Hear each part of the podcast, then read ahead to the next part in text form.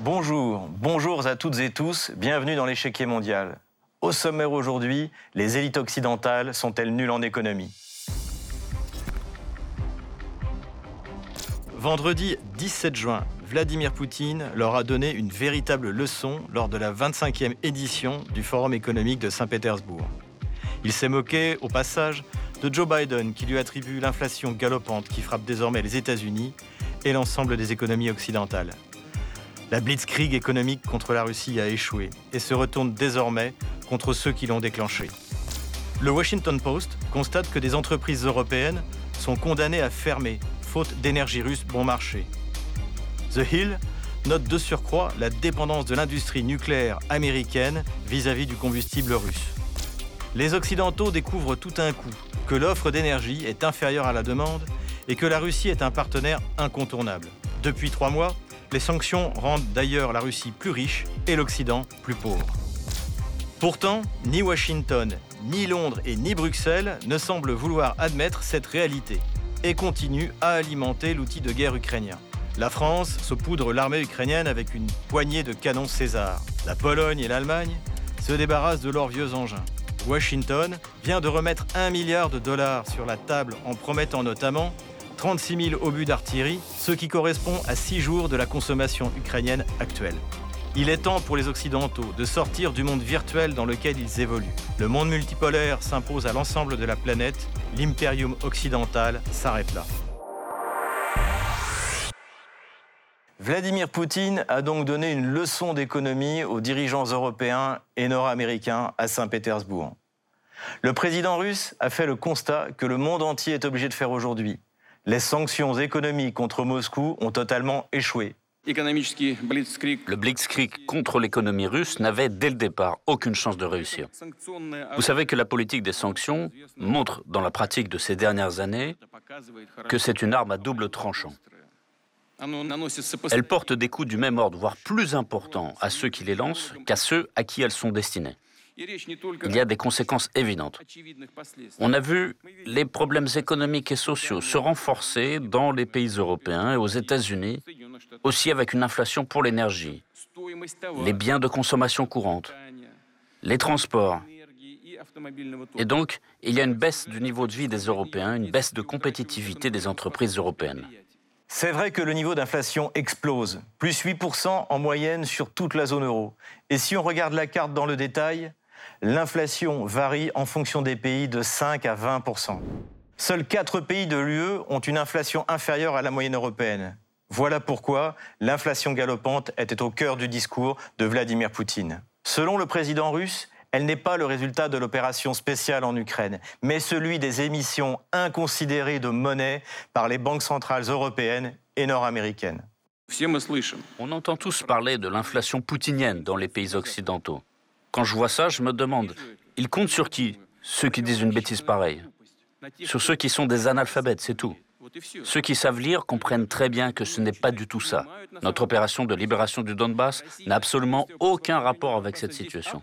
L'inflation actuelle des prix, l'inflation, les problèmes de sécurité alimentaire, le carburant, l'essence et le secteur de l'énergie en général sont le résultat d'erreurs systémiques de l'administration américaine actuelle et de la bureaucratie européenne. Sur le marché de l'énergie, les Occidentaux découvrent une double évidence. L'offre russe est limitée et la Russie est un fournisseur irremplaçable. Le gaz pour commencer. Regardez cette carte des gazoducs qui partent de la Russie pour alimenter l'Europe. Il y a six gazoducs. Deux sont bloqués. Nord Stream 2 sur décision allemande et Yamal Europe sur décision russe. Nord Stream 1 fonctionne de manière limitée, car Siemens refuse d'entretenir les turbines. Il reste le Blue Stream et le Turkish Stream, gazoduc qui alimente la Turquie. Et paradoxalement le gazoduc ukrainien Druzhba, qui alimente encore l'Allemagne. On va revoir la carte. Comme vous le voyez, l'UE est bien plus dépendante du gaz russe que la Russie de ses clients européens. Gazprom peut, à sa guise, fermer le robinet si ses mêmes clients refusent de payer en roubles. Ou limiter les livraisons si Siemens refuse de faire la maintenance des turbines du gazoduc. Les prix du gaz naturel sont maintenant près de trois fois plus élevés en Europe qu'aux États-Unis.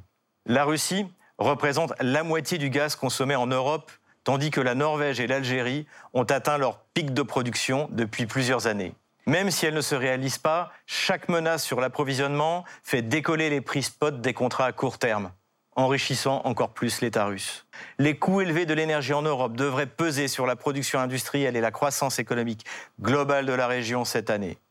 Les économistes de la Commission européenne, l'organe exécutif de l'Union européenne, s'attendent à ce que l'économie allemande se contracte au deuxième trimestre sous la pression des prix élevés de l'énergie l'élimination progressive des approvisionnements russes risque de désavantager l'industrie européenne sur le plan concurrentiel à long terme, à moins que les fabricants ne puissent déployer des technologies qui réduiront leur consommation de combustibles fossiles. À court terme, il n'y a en fait aucune solution. Quant à l'énergie nucléaire, là aussi les Russes sont indispensables. Le site d'information américain The Hill fait une très bonne analyse de la situation. La question la plus critique est celle de la chaîne d'approvisionnement en combustible d'uranium. La Russie n'extrait que 6% de l'uranium mondial. Cependant, la Russie contrôle 40% du marché mondial de la conversion de l'uranium. Et la Russie détient 46% de la capacité d'enrichissement de l'uranium. La grande majorité des 439 réacteurs dans le monde nécessitent de l'uranium enrichi, y compris tous les réacteurs du parc américain. Enfin, sur le coût de la guerre en Ukraine. Le secrétaire d'État à la Défense américain Lloyd Austin a annoncé une rallonge d'un milliard de dollars d'aide militaire pour l'Ukraine. Les premiers 40 milliards correspondaient en fait à un chèque au complexe militaro-industriel qui permettait au Pentagone de liquider ses vieux armements en Ukraine et de se rééquiper in fine sur le dos du contribuable américain. On notera dans cette nouvelle liste d'armements que Washington s'engage à livrer avec ses canons M777 36 000 obus de 155 mm, soit 6 jours de consommation pour l'armée ukrainienne, tandis que l'armée russe en tire 50 000 par jour. Tout de suite, on passe au débat et on accueille notre invité. Philippe Murer, bonjour. Bonjour Xavier Moreau. Vous êtes euh, économiste, euh, souverainiste. Que s'est-il passé avec les sanctions contre la Russie Cette dernière n'a jamais autant gagné d'argent sur la vente de ses hydrocarbures et le rouble n'a jamais été aussi fort depuis 2015. Est-ce une réaction géniale des Russes ou l'incompétence des élites occidentales? Quelle est votre analyse? C'est la préparation des Russes, euh, le fait qu'ils étaient en très fort excédent commercial, donc qu'il était très difficile de leur faire mal. La deuxième chose, euh, ce sont les élites occidentales qui ont cru qu'ils pouvaient mettre le rouble par terre, mais vous ne pouvez pas mettre une monnaie par terre quand il y a un excédent commercial de 100 milliards. Ça veut dire que chaque, euh, il y a sans arrêt des gens qui doivent acheter du rouble pour acheter des matières premières russes. Donc les Russes ont très bien joué leur coup et ils se sont euh, ils ont utilisé leur excédent commercial, l'achat de pétrole et de gaz par l'étranger, pour euh, faire monter leur monnaie. D'ailleurs, leur monnaie est presque trop chère maintenant. Hein. Ils devraient la faire baisser parce que ça va leur poser des problèmes tellement elle est chère pour leurs exportations euh, de produits et de biens manufacturiers ou pour, euh, par rapport à leur marché intérieur. Donc, en tout cas, c'est un vrai succès de leur côté. Et c'est dû au fait qu'on ne peut pas se passer d'énergie russe, tout simplement, parce qu'il y a quand même la ressource est étendue, la ressource énergétique dans le monde.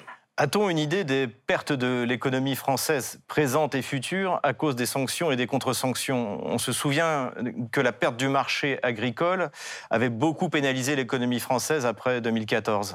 Alors, l'économie française, bah, l'économie européenne dans son ensemble, c'est 80 milliards d'exportations vers la Russie, dont une partie va disparaître importante. Euh, et la France doit peser 15%, donc euh, ça peut être, euh, ça peut être quelque chose comme 10 milliards d'euros d'importation russe vers la France euh, qui sont en risque. Et puis il y a le marché intérieur russe aussi euh, que perdent certaines entreprises comme Renault ou Société Générale. Et, c'est extrêmement embêtant parce que la, filiale russe de Renault était très importante pour Renault dans son chiffre d'affaires et dans ses résultats. Donc ça aura des conséquences très importantes. Mais ça va avoir des conséquences par le fait que déjà il y avait de l'inflation en Occident, et là ça pousse encore l'inflation, et avoir, on va avoir à court terme une crise économique une crise financière avec une baisse du niveau de vie des Français et euh, quelque chose de très vilain au niveau économique dans tout l'Occident. Concernant les sanctions, on s'aperçoit que Washington peut revenir sur l'une ou l'autre alors que la France, elle, est coincée par l'Union européenne et sa bureaucratie. Comment l'expliquer? C'est le rapport de force euh, entre les États-Unis, qui sont les maîtres, et l'Europe, qui est le vassal. Euh, on l'a déjà vu de nombreuses fois euh, des sanctions américaines que les Américains ne respectent pas avec des pays comme l'Iran, alors que les Français les respectent. Et si les Français ne les respectent pas, ils prennent des énormes euh, rétorsions de la part des États-Unis. Donc c'est le fait que les États-Unis sont les maîtres et qui font un peu ce qui les arrange. La crise économico-sociale qui s'annonce, non seulement en France mais dans toute l'Europe, risque de faire perdre le pouvoir à ceux qui soutiennent les sanctions anti-russes.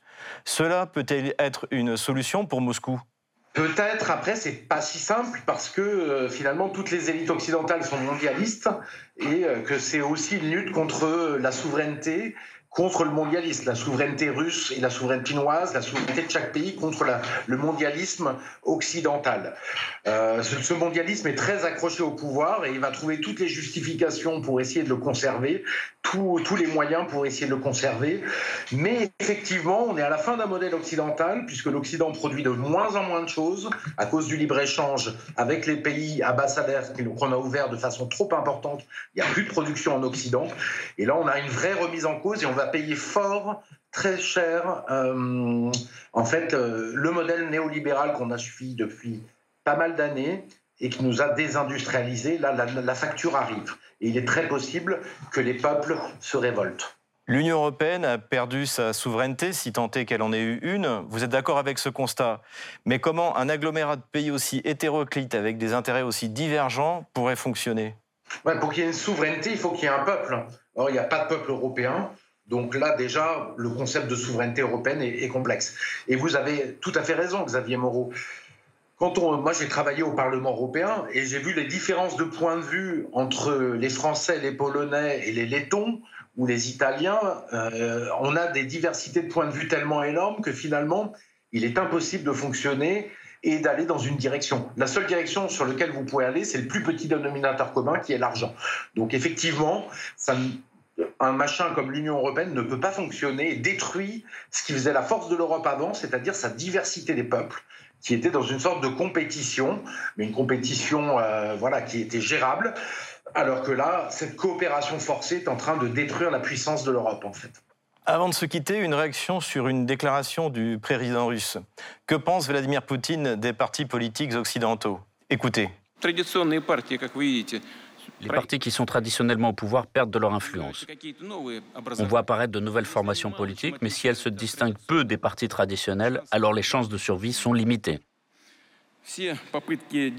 Toutes les tentatives de gagner des points tout en jouant mal, ainsi que les discours sur le prix à payer inévitablement au nom d'une pseudo-unité ne peuvent cacher l'essentiel. L'Union européenne a définitivement perdu sa souveraineté politique. Ces élites bureaucratiques dansent sur la mélodie qui leur est jouée d'en haut. Oui, ça c'est vrai. C'est vrai que tous les partis mondialistes sont affaiblis puisque ça devient de plus en plus clair qu'ils abîment, en fait, qu'ils détruisent peu à peu l'économie occidentale, mais aussi beaucoup plus de choses que l'économie en Occident. Donc, euh, il y a une forme d'incompétence de toute manière extrêmement forte des élites au pouvoir, des élites entre guillemets au pouvoir en Occident, ça devient de plus en plus visible et forcément le peuple va en tenir compte dans ses votes euh, à l'avenir. J'en suis persuadé. Merci Philippe Murer pour votre intervention dans l'échiquier mondial. Ce sera notre rituel en fin d'émission, les questions des téléspectateurs. Vous pouvez nous écrire pendant l'émission sur le compte Telegram de RT France avec le hashtag l'échiquier mondial. C'est d'ailleurs ce qu'a fait Jean Bernard. La crise énergétique remet-elle en cause les objectifs de décarbonation de l'énergie en Europe? Oui, c'est déjà le cas. Le cas le plus symbolique est celui de l'Allemagne, dirigée par une coalition incluant pourtant des écologistes. Elle vient de décider de rouvrir ses centrales à charbon. Autre question, celle de Sofiane. Les ressources occidentales en matière d'armement sont-elles inépuisables? Non, et on peut considérer que déjà certains pays puisent dans leurs réserves stratégiques. La France a promis 12 canons César sur ses 76 et a fourni des munitions anciennes qui ne permettent pas d'utiliser ce matériel au mieux de ses performances. La Slovaquie a refusé de livrer ses 25 T-72 soviétiques en échange de seulement 15 léopards allemands. Même aux États-Unis, les stocks d'armes portables qui ont été livrés ne seront remplacés au mieux que fin 2023. C'est la fin de cette émission. Merci d'avoir regardé l'échiquier mondial. On se retrouve la semaine prochaine sur RT France pour un nouveau numéro. À bientôt.